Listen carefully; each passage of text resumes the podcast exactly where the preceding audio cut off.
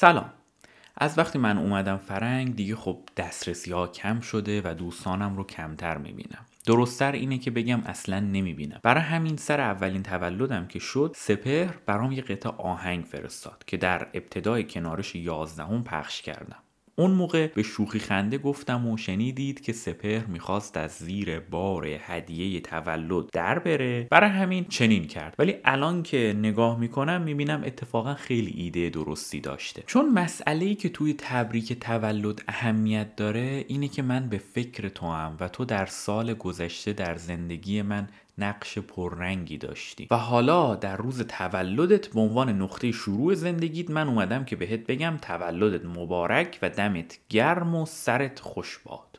خب سپر با اون آهنگ به درستی چنین کرد. و الان نوبت به تولد خودش رسیده و من فکر کردم همین کار رو براش بکنم. چرا که اگر نیک بنگرید در سال گذشته واقعا سپر در زندگی من یکی که نقش خیلی پررنگی داشته. اصلا اگر اون نبود با این همه درس و مهاجرت و چه و چه و چه که من دارم خیلی پیشتر از اینها در کنارش رو بسته بودم و رفته بودم.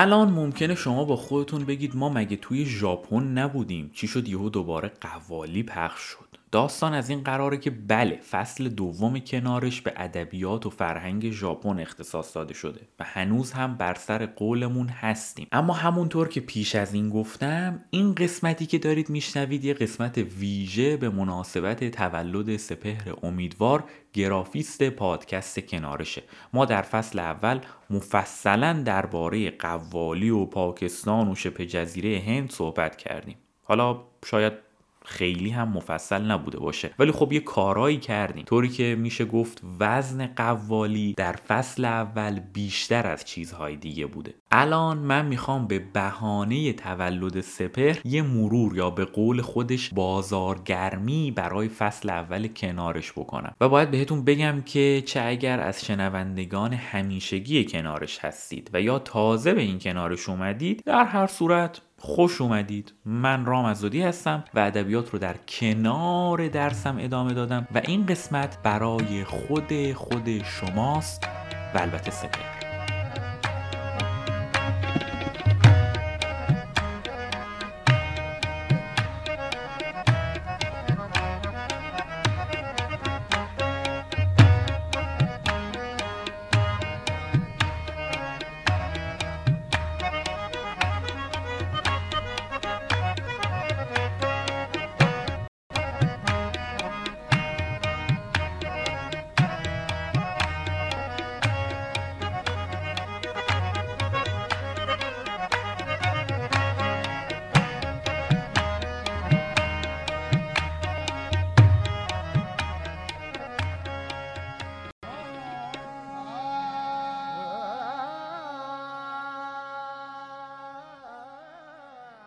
همون اوایل فصل اول پادکست کنارش یه بار یکی برای من یه قطعه ای از نصرت فاتح علی خان فرستاد و گفت تو که فاز قوالی رو داری بیا این یکی رو هم بشنو. من یه نگاه به عنوانش انداختم دیدم یه جمله به زبان اردوه ولی کلمه دیار عشق فارسیه و حد زدم که احتمالا قسمت فارسی این قوالی باید زیاد باشه. خب البته که کاملا حدسم اشتباه بود. اولین باری که این قطعه رو شنیدم خیلی کمتر از باقی قطعات چیزی دستگیرم شد چون واقعا فارسی کمی داره. یعنی یه سری کلمات فارسی توش هست ولی ساختار جمله در نمیاد. منم به عنوان یه قطعه قشنگ گذاشتمش توی گنجم و هر از چنگایی می‌رفتم سراغش یکم باهاش ور می‌رفتم. ولی اونجور جدی درگیرش نشده بودم. این ماجرای ور رفتن با این قطعه برای من تقریبا یک سال طول کشید. تو این یه سال متوجه یه تک بیت یا دقیقتر بگم سه تا مصرع شدم که درصد فارسی بیشتری نسبت به باقی شعر داشت. که اصلا یکی از مصرعهاش کاملا فارسی بود که اتفاقا خیلی هم بامزه است. اون مصرع فارسی اینه. تو اگر خود نگر و خودگیر و خودی. خب خیلی بامزه است دیگه. نه تنها بامزه است بلکه یه حال و هوای رمزآلودی هم داره. چون یه جمله شرطی رو شروع کرده میگه تو اگر خودنگر و خودگیر و خودی. دیگه بقیهش رو نمی‌دونیم که خب بعدش چی میشه. اگه مثلا کل این قطعه رو در طول یک سال صد بار شنیده باشم این یه تیکش رو هزار بار شنیدم ولی بازم جان مطلب رو نگرفتم. در واقع این بخش از شعر رو مثل یه پازل داشتم حل می کردم هر چند تا کلمه فارسی که به گوشم می رسید توی یه مصرع قرار می دادم و سعی می کردم جای کلمات اردو که اون وسط خالی افتادن یه معنایی پیدا کنم و بذارم. صبح روزی که تولد سپر بود من داشتم می‌رفتم دانشگاه. سر صبحی توی مترو لندن وسط اون شلوغی یهو توی پلیلیستم رسیدم به این آهنگ. دیگه خیلی راحت نبود که دستم رو ببرم توی جیبم و آهنگ رو عوض کنم. گفتم بذار از فرصت استفاده کنم حالا که کار دیگه ای نمیشه کرد با حضور دل این آهنگ رو کلمه به کلمه گوش بدم و رمزش رو در بیارم. اون لحظه به نظرم رسید که یه مصرع دیگهش رو هم کشف کردم. رسیدم دانشگاه و همین قطعه و هم نوتهایی رو که برداشته بودم برای سپر فرستادم. اون لحظه سپر نبود. منم رفتم یه چرخی تو کتابخونه دانشگاه زدم و چهار تا کلید واژه سرچ کردم و خلاصه تا سپر بیاد کادوش رو باز کنه تقریبا 60 70 درصد شعر رو متوجه شده بودم. از جمله اینکه شعر این قطعه از سر علامه دکتر اقبال لاهوریه. اقبال لاهوری دکترای فلسفه از دانشگاه کمبریج داشته و به چندین زبان هم مسلط بوده و یکی از اولین نفراتی بوده که ایده تشکیل یک کشور مستقل برای مسلمانان هند رو مطرح می‌کنه. هرچند که دکتر اقبال در سال 1317 از دنیا میره و کشور پاکستان 9 سال بعد یعنی در سال 1326 تأسیس میشه. من کمی از ماجراهای شکلگیری کشور پاکستان رو توی قسمت دوازدهم کنارش تعریف کردم. دیگه اینجا تکرار نمی کنم ولی خب این برای خودم خیلی جالب بود که شاعر ملی و یا حتی میشه گفت قهرمان ملی پاکستان خودش زنده نمون تا استقلال پاکستان از هند رو ببینه. دونستن این چهار خط اطلاعاتی که الان گفتم در ادامه برای فهم زوایای پنهان شعر خیلی راهگشاست و دیگه توضیحات بیشتر رو می‌ذارم به عهده خودتون. فعلا بریم سر اصل داستان. داستان اینطوری شروع میشه که فرشته ها میرن پیش خدا از دست اقبال شکایت می‌کنن. اینایی که دارم میگم ترجمه شعر این قوالی ها فکر نکنید دارم از خودم چاخان در میارم. بله فرشته ها به خدا میگن این اقبال خیلی گستاخ شده و اصلا ذات انسانی رو زیر سوال برده. توی بیت بعدی معلوم میشه که منظور فرشته ها از ذات انسانی چیه. تو این بیت به خدا میگن مگه این اقبال لاهوری رو مثل بقیه آدم ها از خاک نیافریدی؟ پس چرا رفتارش انقدر افلاکی و آسمانیه؟ اصلا این بشر شبیه رومی ها و شامی ها و کاشقری ها و سمرقندی ها نیست.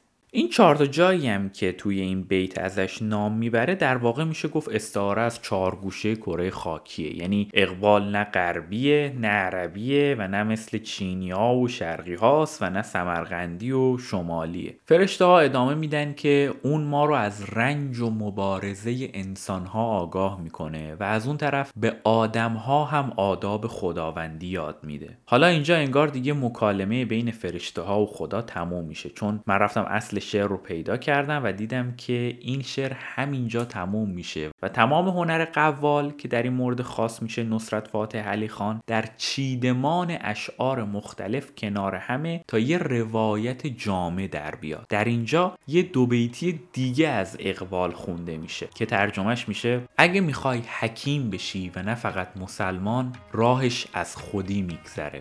اگه می‌خوای مثل موسا با خدا حرف بزنی راز و رمزش توی خودیه. بذار اصلا من از رمز فقر و شاهی با خبرت کنم. رمزش اینه که در فقر مراقب و نگهبان خودت باشی.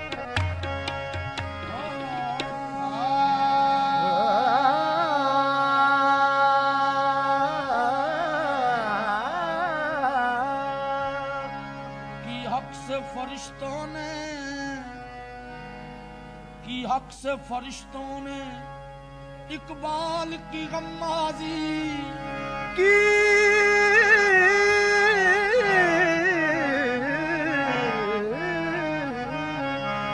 حب سے فرشتوں نے اقبال کی غمازی گستاخ کرتا ہے، فطرت کی نابندی۔ گستاخ ہے فطرت کی نا بندی خاکی ہے مگر اس کے انداز ہے جفلا کی رومی ہے نہ شامی ہے کاشی نہ سمر کندی رومی ہے نہ شامی ہے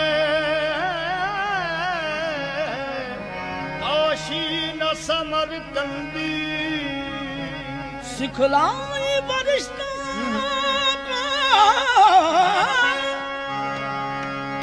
सिखलाई बरिश्तों को आदम की तड़प इसने आदम को सिखाता है। आदाब खुदा बंदी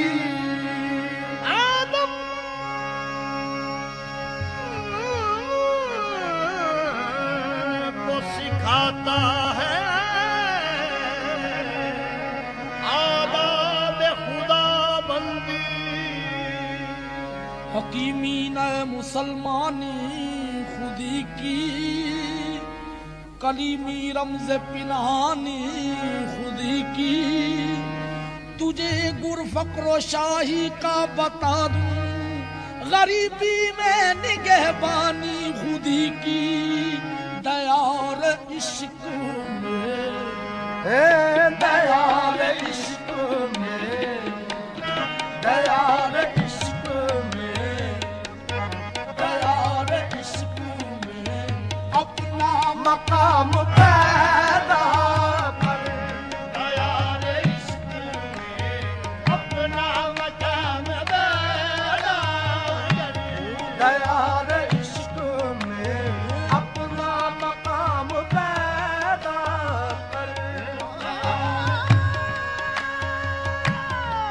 چیزی که شنیدید قسمت های ابتدایی قطعه دیار عشق آپنا مقام و پیدا کر بود.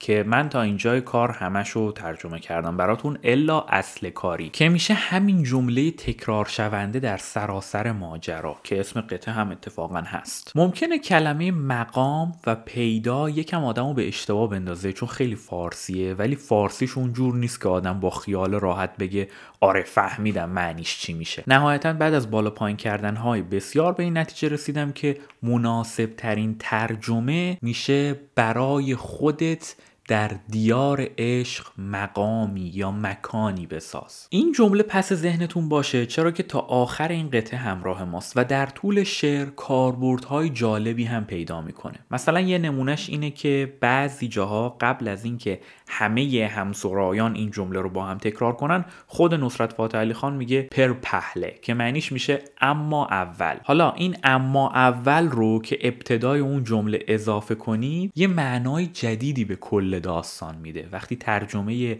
قسمتی رو که الان قراره بشنوید بدونید متوجه میشید که منظورم چیه. میگه مقام خودی خودت رو چنان بالا ببر که تحت تأثیر تقدیر قرار نگیری. تنها در اون صورته که خداوند خودش ازت می‌پرسه چی می‌خوای تا برا توی تقدیرت بنویسم. اما اول مقام خودت رو در دیار عشق بساز. خودی کو کر بلند اتنا کہ ہر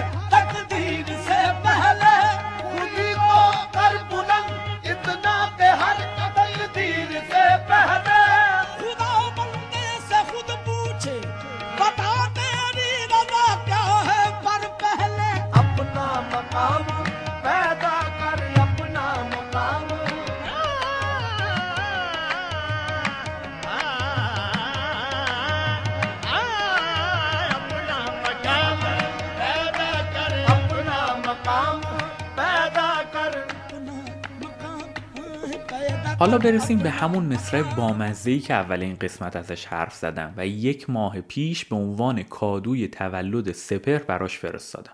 ولی قبلش باید یه توضیح بدم که در ادبیات فارسی و باور پیشینیان ما وجود داره و این توضیحات پیش نیاز ترجمه اون شعر.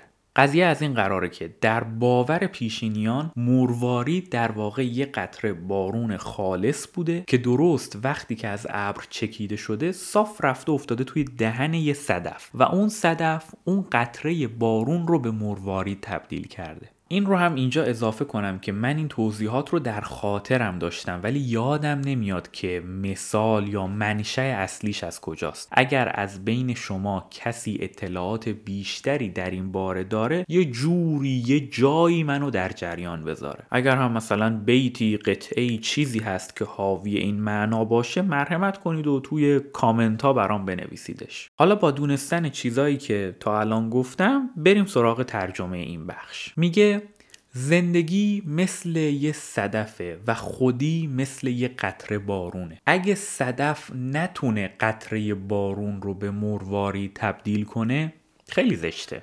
یعنی برای صدفه خیلی زشته. حالا تو اگر خود نگر و خودگیر و خودی در اون صورت ممکنه حتی مرگ رو شکست بدی. اما اول مقام خودت رو در دیار عشق بساز.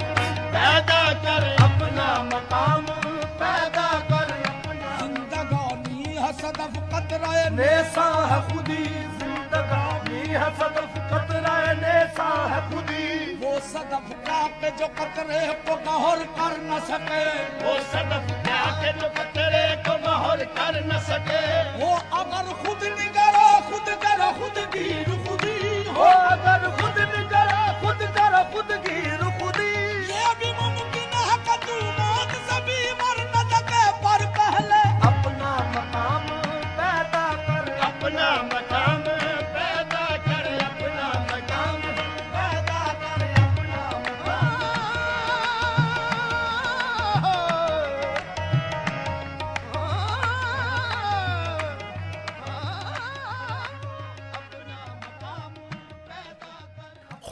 خیلی طولانیه. منم قرار نیست همش رو ترجمه کنم و اصلا اگر به روی کرد خود من در داستان کشف شعر این قطعه توجه کرده باشید متوجه شدید که مسئله من رسیدن سریع به راه حل که اینجا میشه ترجمه شعر نیست. مسئله من درگیر شدن با شعر و تخیل کردنه و برای سپهر و برای همه شما که صدای من رو میشنوید دقیقا همین رو آرزو می‌کنم.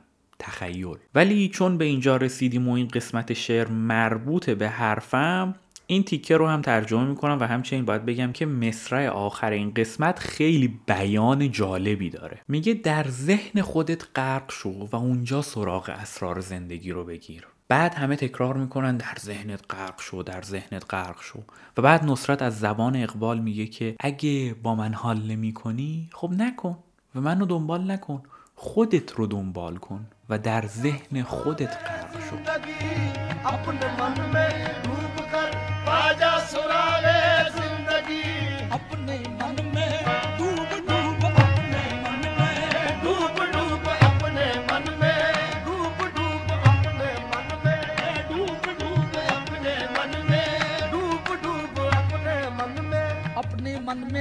کر پا جا سراغ زندگی، تو اگر میرا نہیں بنتا، نہ بن، اپنا تو بن۔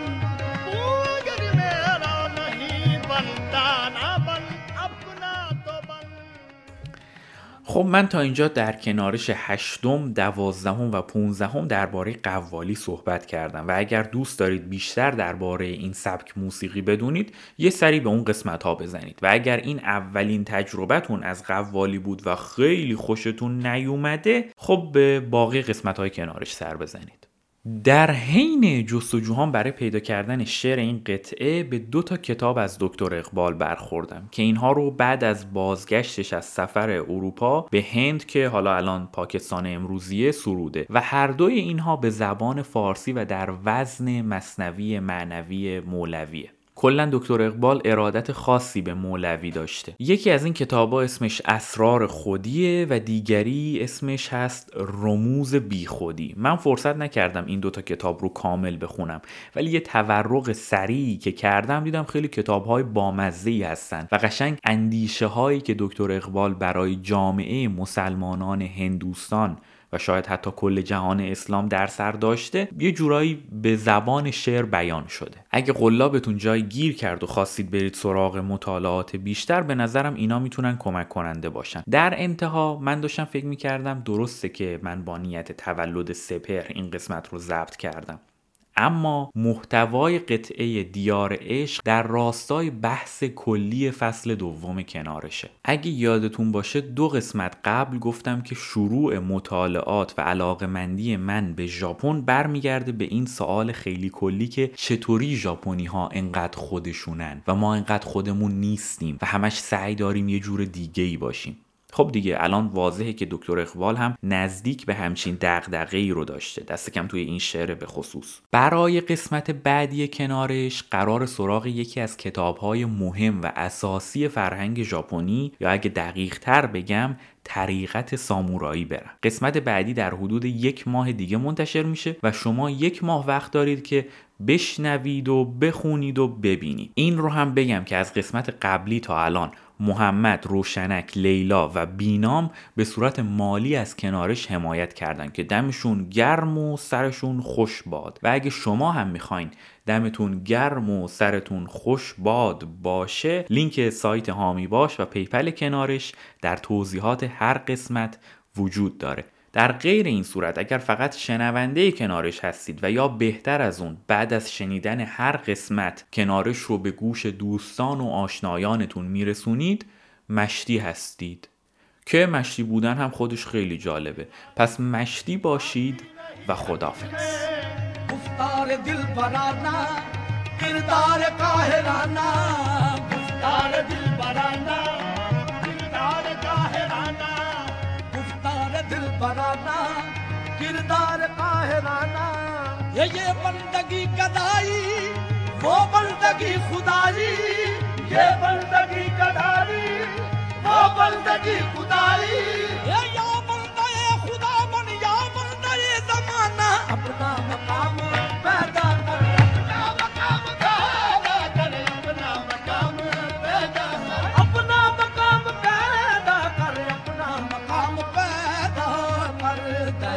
عشق میں اپنا مقام پیدا کر۔ یہ دیار عشق میں اپنا مقام پیدا کر۔